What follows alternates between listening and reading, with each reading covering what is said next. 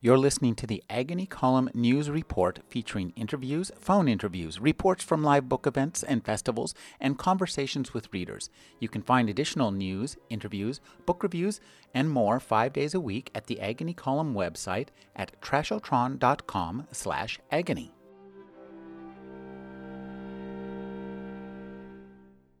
In Northampton, where, long after his time, daughter Mary would worship on a chair outside the sanctuary so she wouldn't have to join the congregation, she took a boat across the river to Hadley for communion. They say that the Reverend Mr. Jonathan Edwards wrote his sermons in a tree. He would climb the big elm in front of his house by boards nailed to the trunk and dangle his long, skinny legs off a limb. People peered up at him through leaves that sifted light, which, he had taught them, was akin to sifting God. Even in the tree, he was aloof and somber, but passers by craned their necks to enjoy the spectacle of him in his Geneva collar and second best wig, riding furiously against a smooth place worn clean of bark. His inkpot was wedged in a knot, and when his elbow jostled branches, great arches of leaves shook.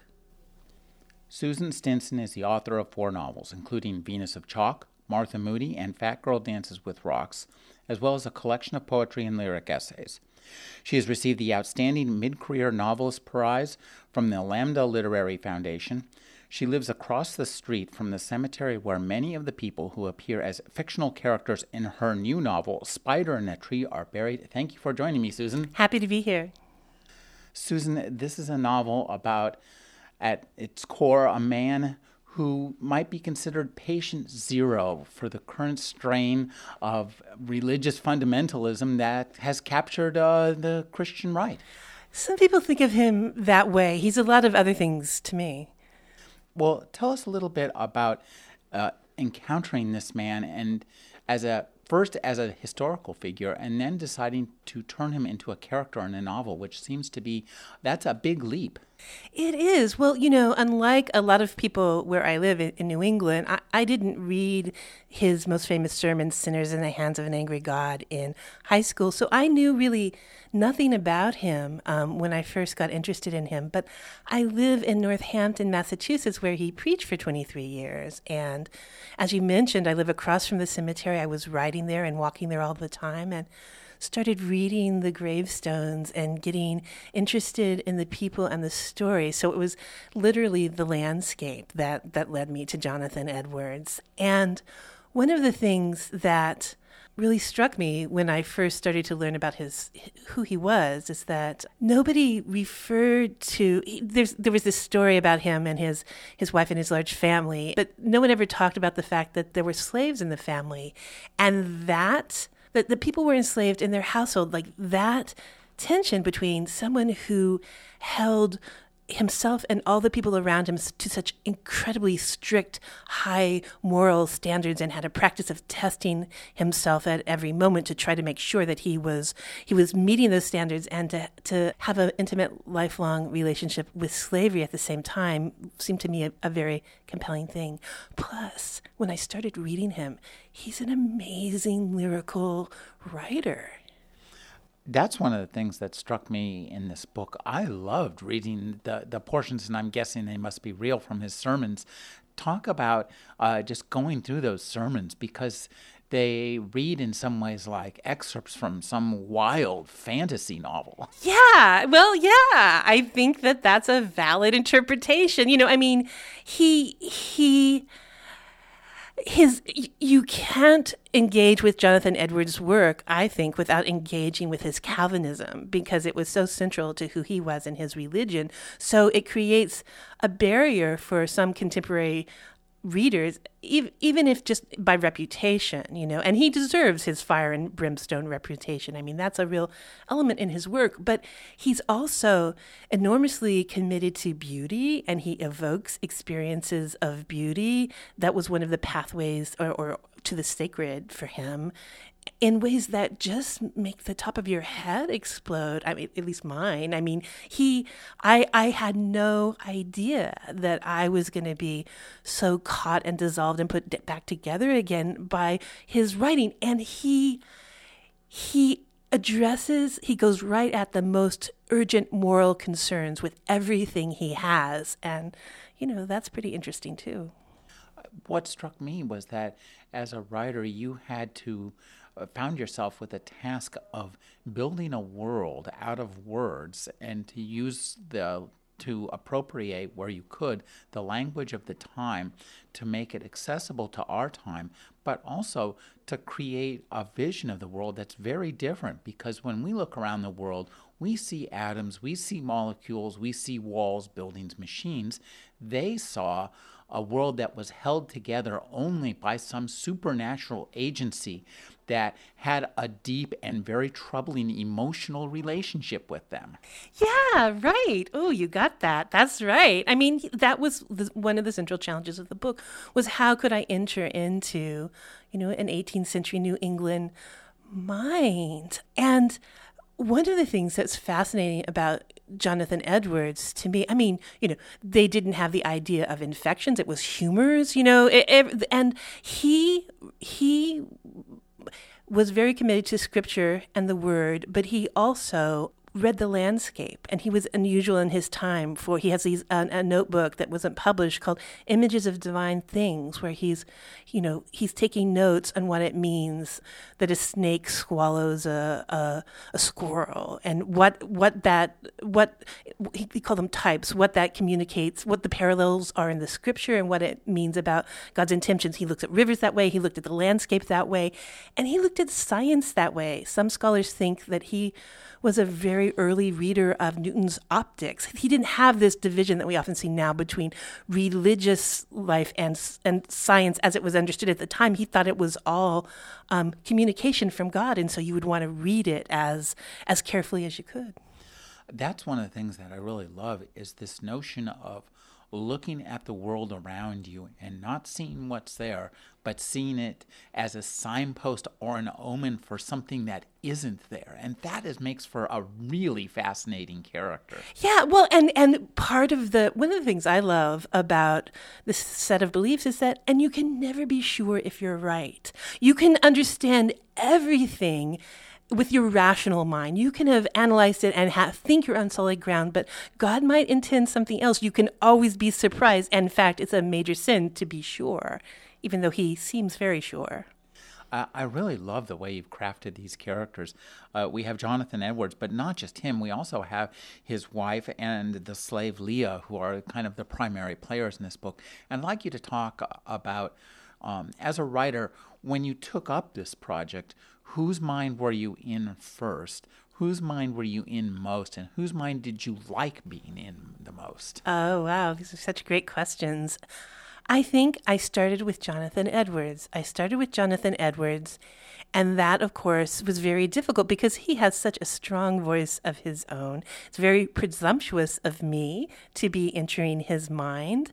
Um, and there was special barriers around that because I'm a lesbian, you know, and so I felt some tension about entering the mind of someone who's not only a brilliant writer, a brilliant theologian, but an icon for many who who who have trouble with the fact that um, people who are LGBT exist, right? So so that was a moment of tension, but I and and he had how to how to how to be with Jonathan Edwards in a way that was true to who he was and true to how he used language as the as best as I could understand it. And I spent a lot of time trying to understand it, and also not let him be the only voice in the book not just so okay this is the story as he understood it and that's the story i'm going to tell because that's i couldn't tell that story i also early on, I I was trying to do his grandmother, who's really a wild character, but as, it was a different century, so I decided I had to let her go.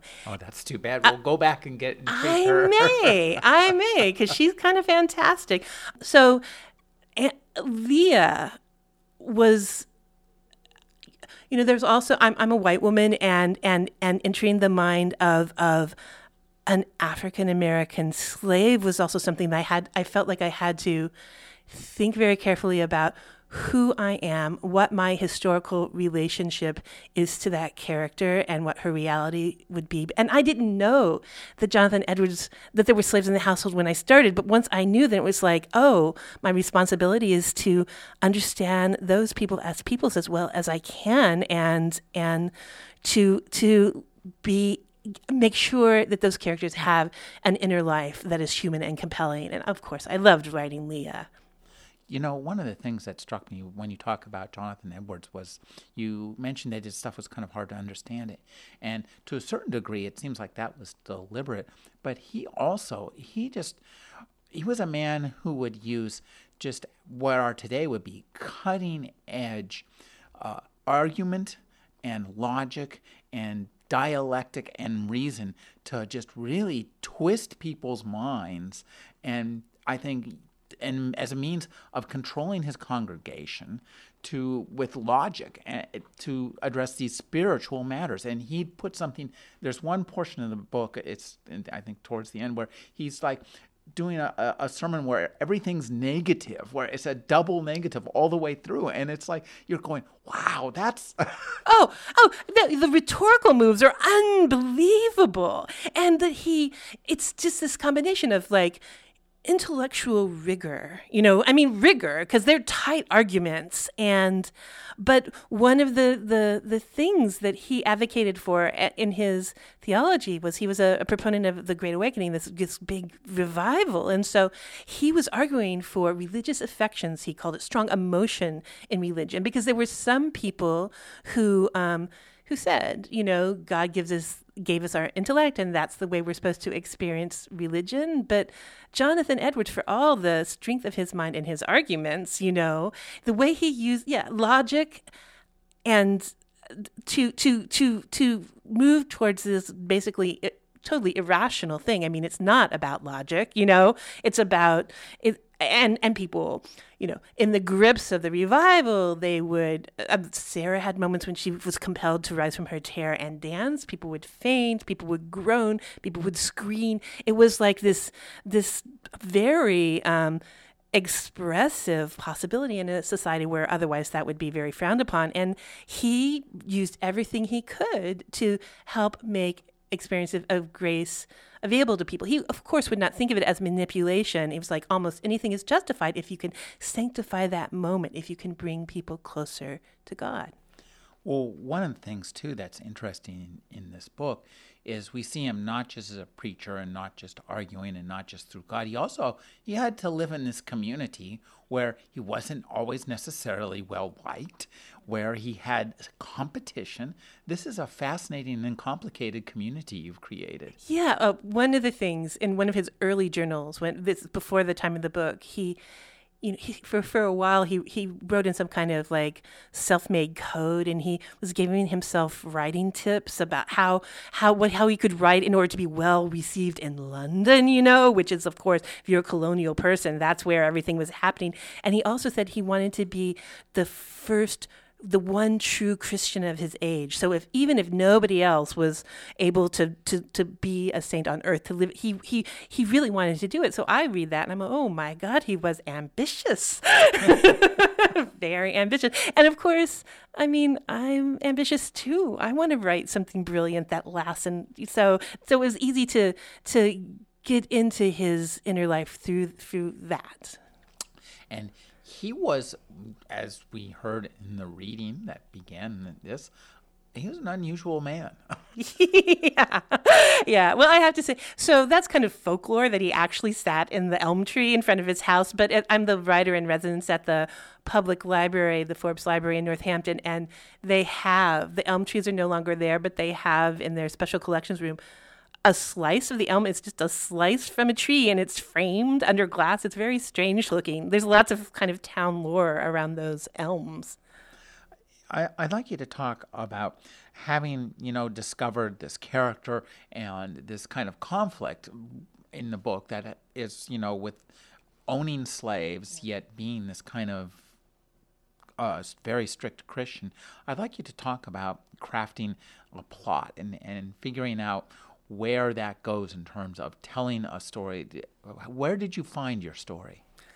Well, it's one of the things I really loved about doing this book is that I felt the story was there in the history. I mean, it looked Shakespearean to me, you know, because he's the thing he most cares about, sort of making this town famous for his piety, and his writing did that. He achieved his ambitions. Um, also, sort of turned against him um, as the town rejected him. And this, the part about slavery, I mean, once you know that, it's that many of the the Calvinist ministers owned slaves. You've got this situation where something like the Puritan work ethic, for instance, you know, looks very different. I mean, it writes itself.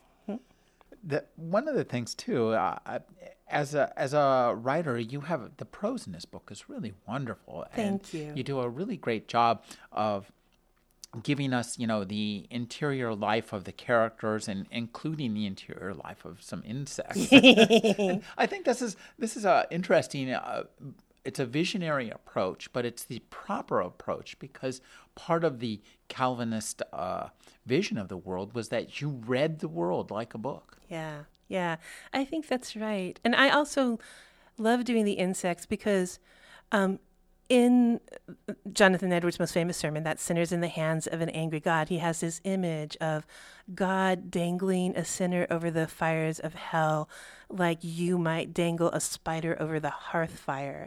Now, I've said that to people since, and they're like, who would dangle a, a, a spider over a fire? That's really mean.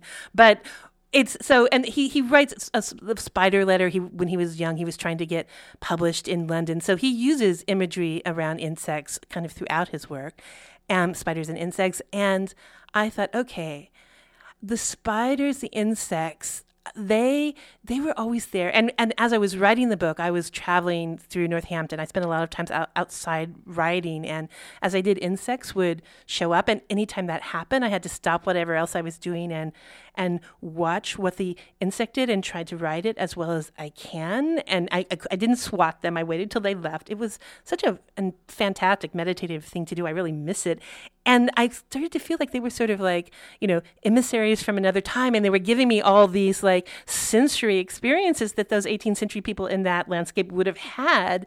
And they're also, he would have think he would say that they would they're part of God's creation. They were they would be reinforcing his Calvinist worldview. But I thought, mm, they might be on other agendas, their own insect agendas. So that was another things that uh, another way to to sort of include his powerful, powerful voice and other voices as well. Uh, talk about um, what you're writing, uh, Leah. She's a really fascinating character. I, I really liked being with her, and, and her vision of the world is so interesting. And I, as you, you mentioned, having some trepidation approaching uh, the internal life of this character. And I think that that's appropriate but unnecessary because I think you did a great job. Thank you. Thank you. Well, it's just, I mean, as I said, you know, there's, there's terrible history um, of having, of, of dehumanizing people across racial lines. And I think it's one of the legacies of slavery that, um, that it's it's harder than you than at least I found it harder than you might think to to be able to truly acknowledge and explore like the internal consequences of someone whose life is is being assumed solely for the purpose of supporting someone else. You know, that's such an ugly thing, but it's very much um, a part of the culture that I was raised in, and so I I find remnants of that still in me, and I have to, you know, I had to really be aware of them in order to do a, a decent job with Leah. Well, one of the things too is that uh, for all that he owned slaves, Edwards was a little bit gave his slaves some freedoms that uh, they might not have had in other uh, situations. Well, yeah, because he acknowledged their souls, and so um, in the church records. During that first revival that um, that sort of helped spark the Great Awakening, um, six African Americans joined the church, six slaves, including Jonathan Edwards' slave Leah. And if you were a member of the church, that that does put you in a kind of a different status in the town. So there was controversy um, among some people that time and a little earlier about whether or not to convert slaves to Christianity because slavery was allowed for in the Bible, but the interpretation was, but you weren't supposed to enslave other Christians. So, so it was a little well. So maybe we shouldn't convert them at all. But and and I, so I, I, I I've recently heard from a scholar that if I understand his argument right, that maybe that's it's possibly like that's one of the places that the idea of race even developed because you needed some kind of different category in order to justify enslaving Christians. You know, so okay, well they're other, so we can do it.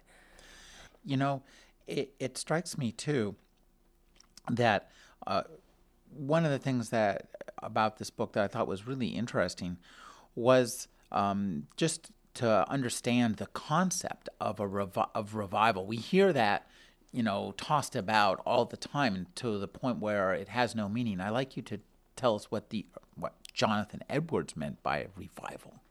Well, revival, awakening. It's it. There's nothing more important than an individual experience of of grace, um, and one scholar told me that it's it's very that it was very text based. Like one thing that traditionally would happen is that you would have a, a line from from the Bible from Scripture.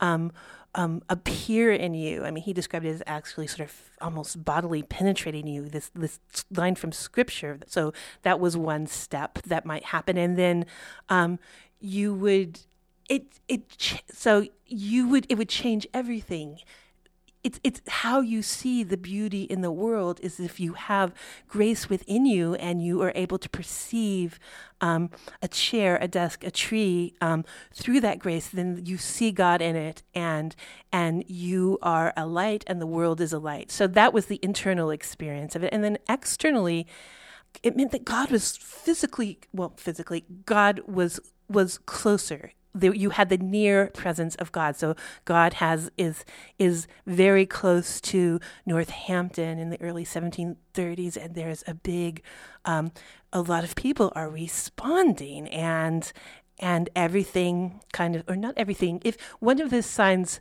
of powerful revival. Um, that Jonathan Edwards had to defend it because it looked like excesses to some people was that you could have these extreme physical and emotional responses to God's grace and still carry out your duties. You know, like he used an example of um, his wife Sarah in 1742 had intense series of spiritual experiences while he was out of town, which I find really interesting. You know, so that was another minister, you know, that had to give him at least a pause or two. But there's no, that's just me. There's no record that it did. He used that.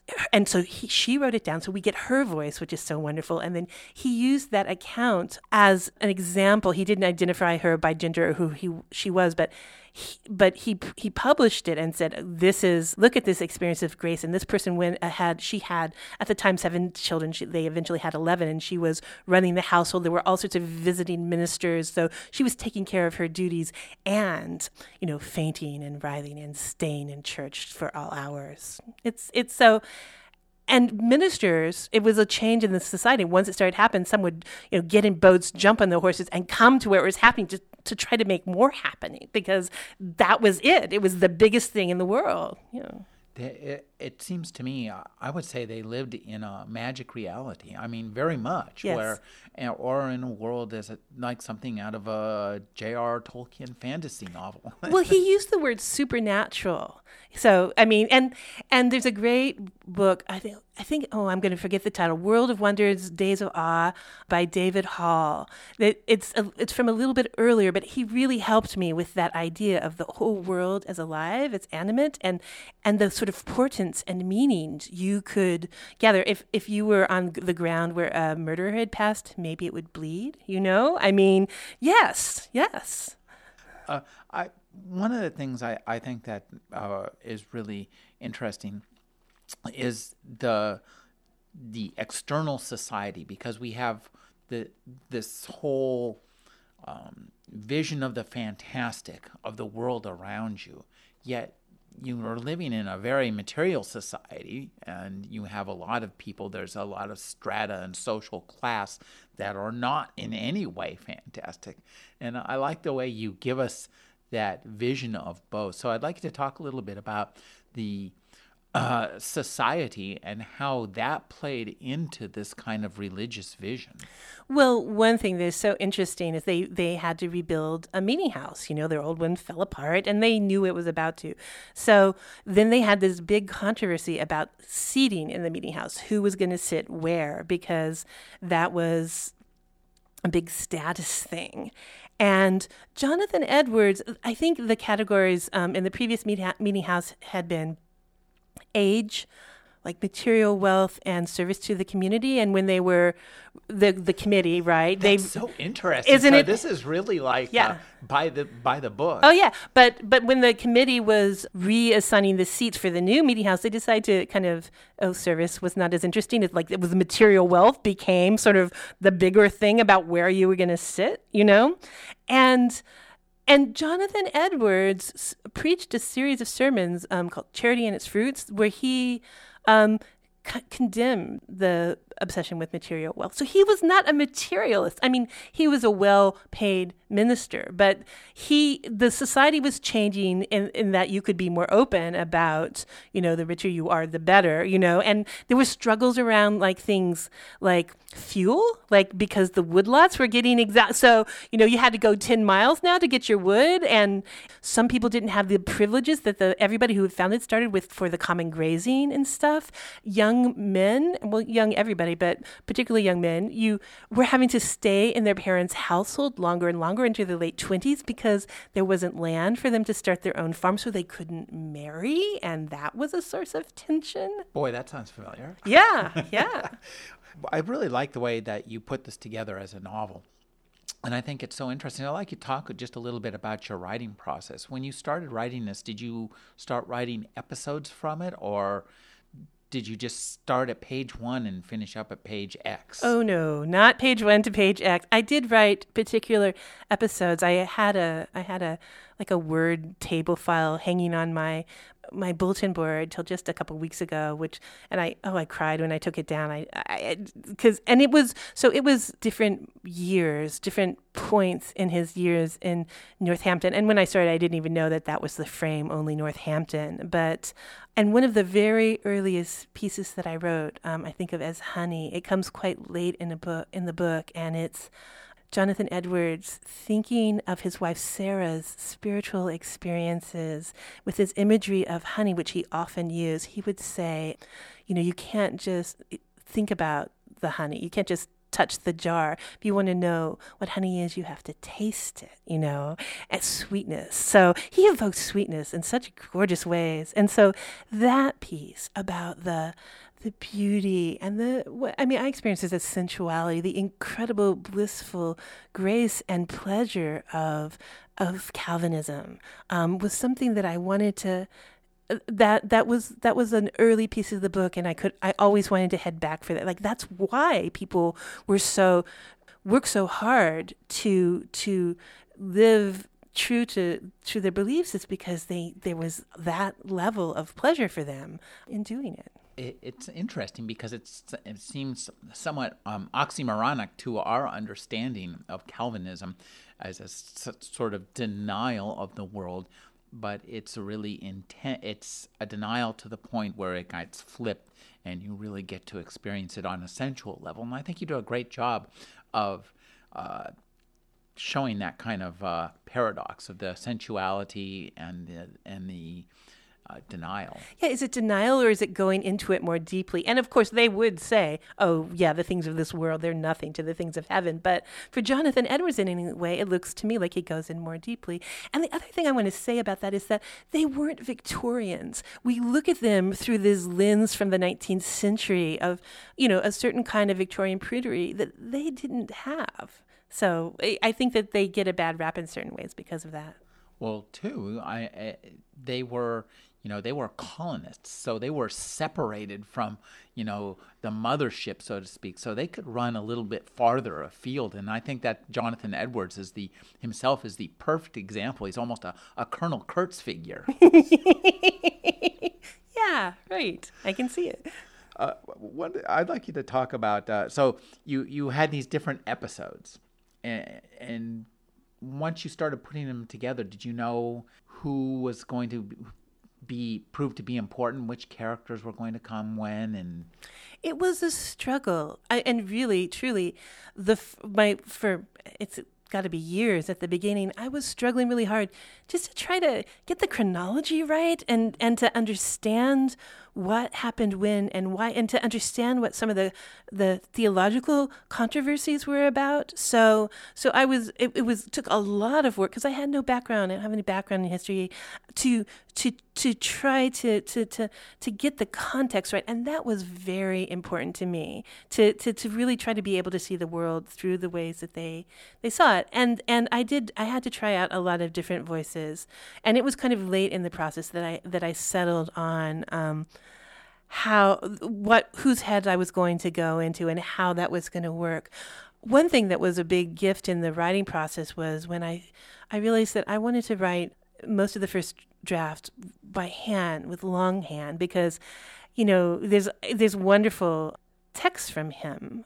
And so, you know, his handwriting was some another sort of I mean that's so intimate and so physical. You can see where somebody else's physical hand has been, and it really changed my writing process to be bringing it through my arm and my hands and my fingers and a pen or a pencil onto paper like he did as opposed to writing it on the computer the first time around.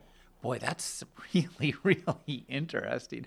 And this, of course, must have required years of research. Talk about the, you know, it must be fun going. You were sitting on top of all the primary sources.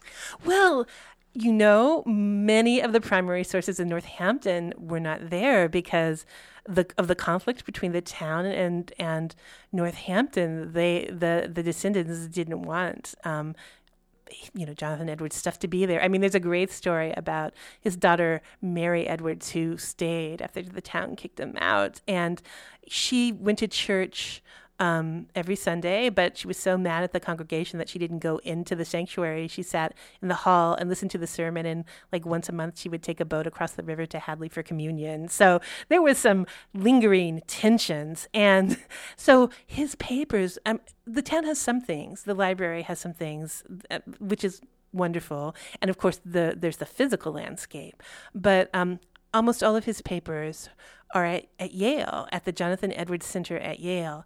And now um, the Jonathan Jonathan Edwards Center website is unbelievable. It's an online archive. For the first time, you know, all they've been transcribing sermons and treatises. They've put all um, their published books, um, the works of Jonathan Edwards, online, so people can go there and just go almost anywhere they want in um, in Jonathan Edwards' work. But when I started, that wasn't true. That came just at the very, very end for me. So but you know they did post like a chronology when that came like i was a few years in the project i was like okay so now i have a really good handle on it and like one of the things that i loved from them um, the director ken minkema was um, very helpful so when i was trying to struggle with what they would wear, how they would dress in the morning, like all these physical details that you really have to have in order to build a convincing world. He sent me Jonathan Edwards' will, which listed everything they had in the household. So then I knew he had a beaver hat and a second best wig and, you know, all the different kind of vests. I mean, I knew what they cooked with. I had, you know, in their particular household. It was amazing. That sounds fascinating. Now, are you working on a new novel? Um, I think I the truth well i've have i've started something but i haven't been back to it in a while and i'm a little uncertain about what i'm going to do next well, this book will keep us occupied for quite some time. I've been talking to Susan Stinson. Her new novel is Spider in a Tree. Thank you for joining me, Susan. Such a pleasure.